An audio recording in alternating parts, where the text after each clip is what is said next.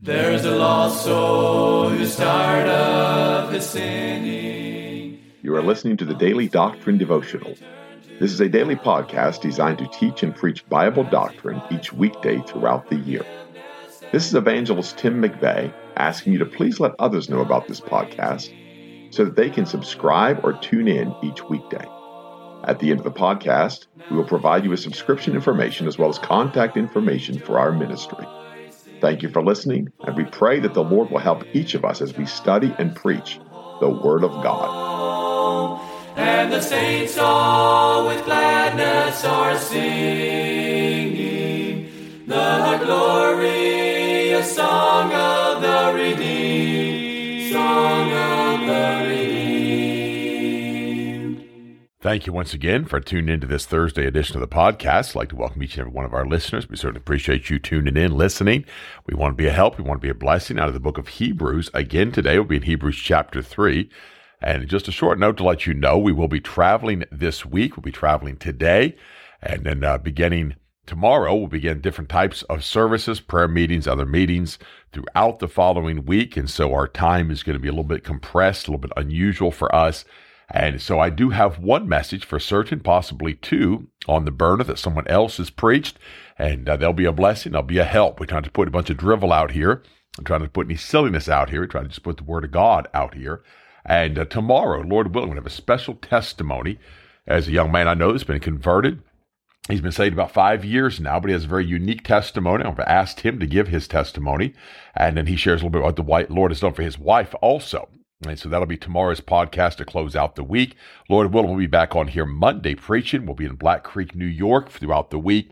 If you're able to attend, attend. If you're not, you can watch online at the BCBC Church, and that's in Black Creek, New York. And so we certainly look forward to the Lord is going to do. Hebrews chapter 3, and he says, Wherefore, holy brethren, partakers of the heavenly calling. Now, I wondered how profound that was. I wondered how deep that was. I wondered how maybe not deep that was. And this is what I've learned, and this is what I came up with. In Acts 9 and 3, and as he journeyed, this is Saul, of course, who became Paul, the writer of the book of Hebrews. He came near Damascus, and suddenly there shined round about him a light from heaven, the heavenly calling. And he fell to the earth and heard a voice saying unto him, Saul, Saul, why persecutest thou me? And he said, Who art thou, Lord? The Lord said, I am Jesus, whom thou persecutest. It is hard for thee to kick against the pricks. He astonished and trembling said, Lord, what wilt thou have me to do? And the Lord showed him what he ought to do. It was the heavenly calling. God called him. I believe every saved person has a heavenly calling. That's what Paul is referencing here. This isn't some mystical, odd, strange thing. You don't have to have a Damascus Road experience, but you need to hear the voice of God. God addresses you individually. This isn't like some vague thing that God just randomly calls a select group of people with some audible voice in the fog. No, this is God Himself speaking by the Word of God and speaking to your heart and calling you unto Himself. That's what conviction does. That's what the Word of God will do. It's a calling from God. There'll be those that would dispute that. And listen, I won't have to cap a baby aspirin, lose one half ounce of sleep tonight over that. I believe that God calls. Every saved person has been called. Uh, they've been called with a holy calling. That's what to make your calling and election sure. Make sure you heard the voice of God. Make sure when you are converted, your experience lines up with the Word of God.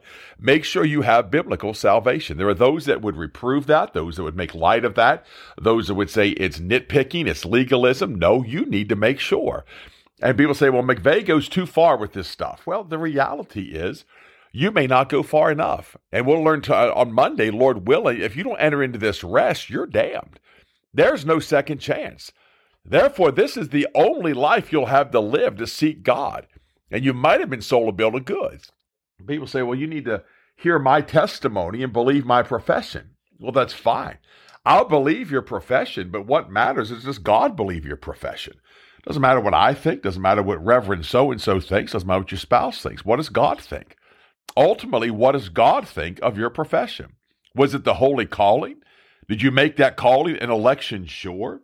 Did you hear from heaven? That's the calling that God speaks of. That's what the Apostle Paul is referencing here. No doubt in my mind about that. I don't have to worry about that. Consider the apostle and high priest of our profession, Christ Jesus. So, as we spoke in chapter 2, all of these things have come to this place now where we ourselves are going to look at that calling We've been partakers of that heavenly calling. We are in Christ. And then he says, Consider the apostle and high priest of our profession, Christ Jesus.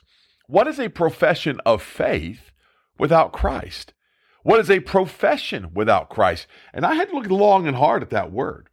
Is that word an action? Is that word a noun? We consider that's an action. The apostle and high priest of our profession, Christ Jesus. And I'll be honest, you can look at it two ways. I'll give you both and let you try to decide. One is a profession. What is a profession? It's a manner of life, it's a manner of living, it's what you do. Secondly, it's an action, and I don't think it's an action. I don't think it's just the, the motions you go through. I've heard it preached that way my whole life, but I got to be honest with you. I look at that. He's the high priest of our profession. He's the high priest of my profession. He's the apostle of my profession. It's what I do, it's who I am. I'm in Christ. And therefore, I, the person, have that profession. It's not my profession of faith. It's not because I knelt and spoke words. It's not because I went through the motions. It's that He now dwells in me and I in Him, and who is faithful to Him that appointed Him. So that's the heavenly calling. We're considering this. We're considering Christ, who is faithful to Him that appointed Him, as also Moses was faithful in all His house. So again, who appointed Jesus Christ? Well, God Himself appointed Jesus Christ. And therefore, he was faithful to him. How is he faithful? Well, he learned obedience as a son. Word of God tells us that. He was obedient to death, even the death of the cross. Word of God tells us that. So Moses was also obedient in his house. And what was his house? Well, he was in Pharaoh's house. That's what's interesting. That's where this becomes, if you took this as an allegory, you'll see some things here that probably go a little too far for even my liking, but yet it's there. And he's in Pharaoh's house, yet with faith. That's why the Apostle Paul revisits that later on in this book. He revisits Moses and his faith. By faith, Moses, when he was come to years, refused to be called the son of Pharaoh's daughter, choosing rather to suffer affliction with the people of God than enjoy the pleasures of sin for a season, esteeming the reproach of Christ greater than the riches, than the treasures in Egypt for he had respect unto the recompense of the reward. By faith he forsook Egypt, not fearing the wrath of the king, for he endured as seeing him who is invisible. So he lives in Pharaoh's house. Yet the word of God said of him, This man was counted worthy of much more glory than Moses, inasmuch as he who hath builded the house hath more honor than the house. That's why the Lord honors Moses. Yes, we know he's in Pharaoh's house, but he chose to suffer affliction rather than those pleasures of Egypt. And therefore, we see that picture, that picture that takes place here, the Word of God speaking, but it's speaking of Christ. He was faithful to him that appointed him, as Moses was. This man was kind of worthy of more glory than Moses, the lawgiver, the law of God. Why? Christ fulfilled that law. And yet we see Moses himself was faithful because we don't look at the house. It's more honor than the house. No. Who has the honor? He that builded the house. And that's what we're looking at. He who raised up Christ, he who brought up Christ again. And so we see the picture, we see the type there. In verse 4, for every house is built by some man, but he that built all things is God. So ultimately, that's what we're looking to. That's who we're looking to. That's what we're to consider. We're going to consider Jesus Christ, an apostle and high priest of our faith. Is he greater? Yes, he's greater.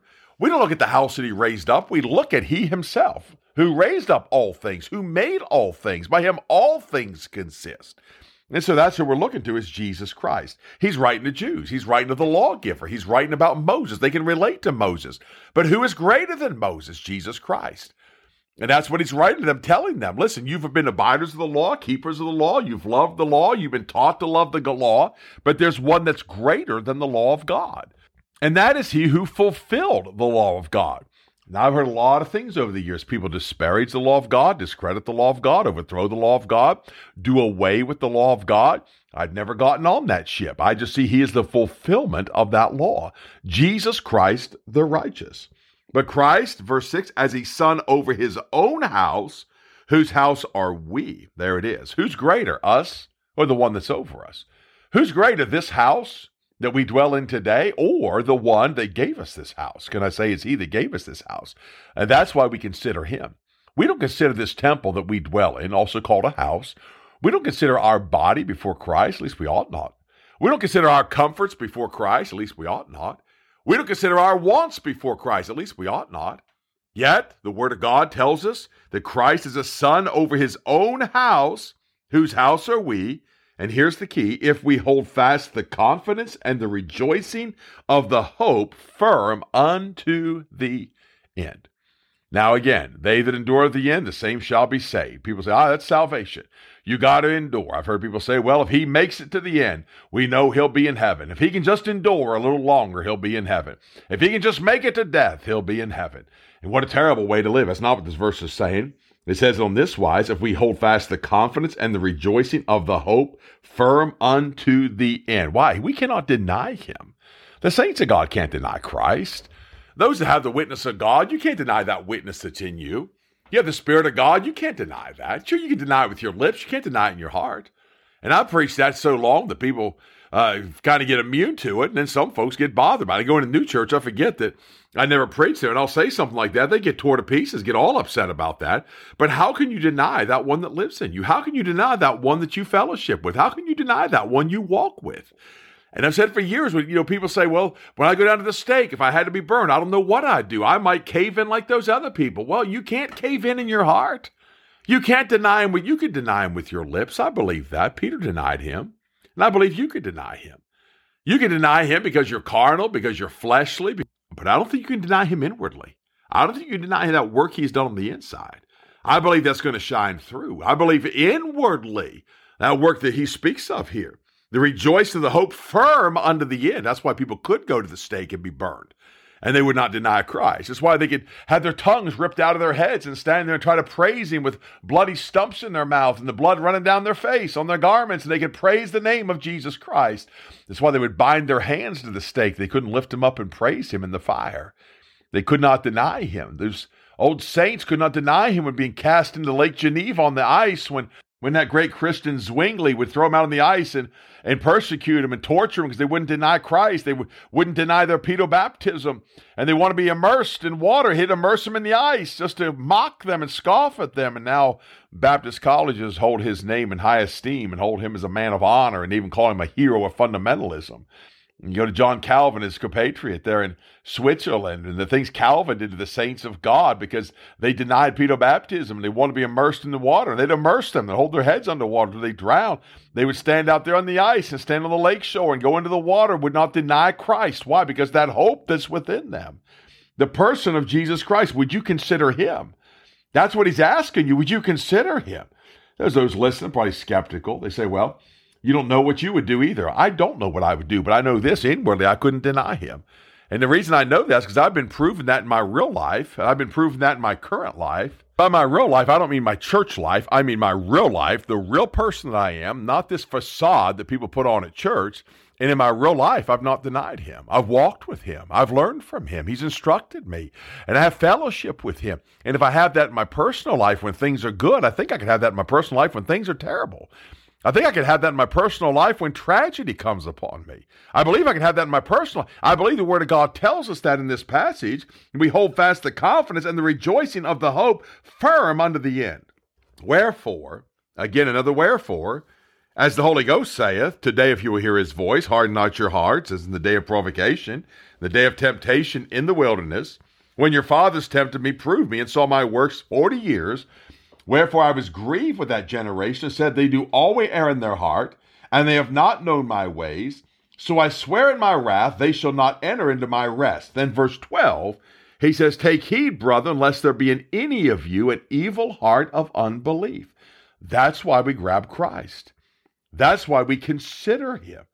That's why he says, Wherefore we have this hope within us that will rejoice to the end. But just in case, because of these statements, now I want you to look at this. You may not enter into that rest because of an evil heart of unbelief in departing from the living God. An evil heart of unbelief drifts, it departs, it leaves God. Why? Because it was always a heart of unbelief. I would like to deal with that more on Monday with the Lord's help. So pray for us this weekend. Please pray as we travel. Pray the Lord will meet with us in the week to come.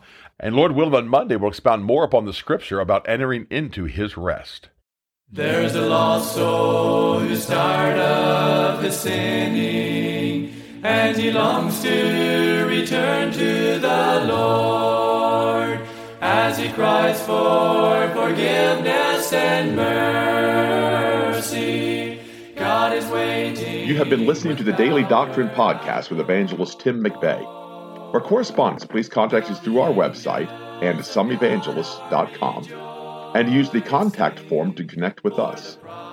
You may also subscribe to the podcast through our website or search for Daily Doctrine Evangelist Tim McVey on iTunes, Google Podcasts, Spotify, Audible, or Amazon.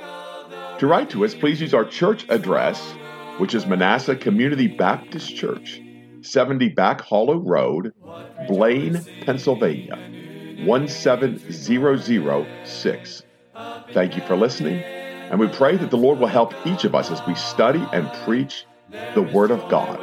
Don't forget to subscribe and tune in tomorrow. And remember to look up, for your redemption draweth nigh. Now the angels of God are rejoicing, for the prodigal child has come home, and the saints all with gladness are singing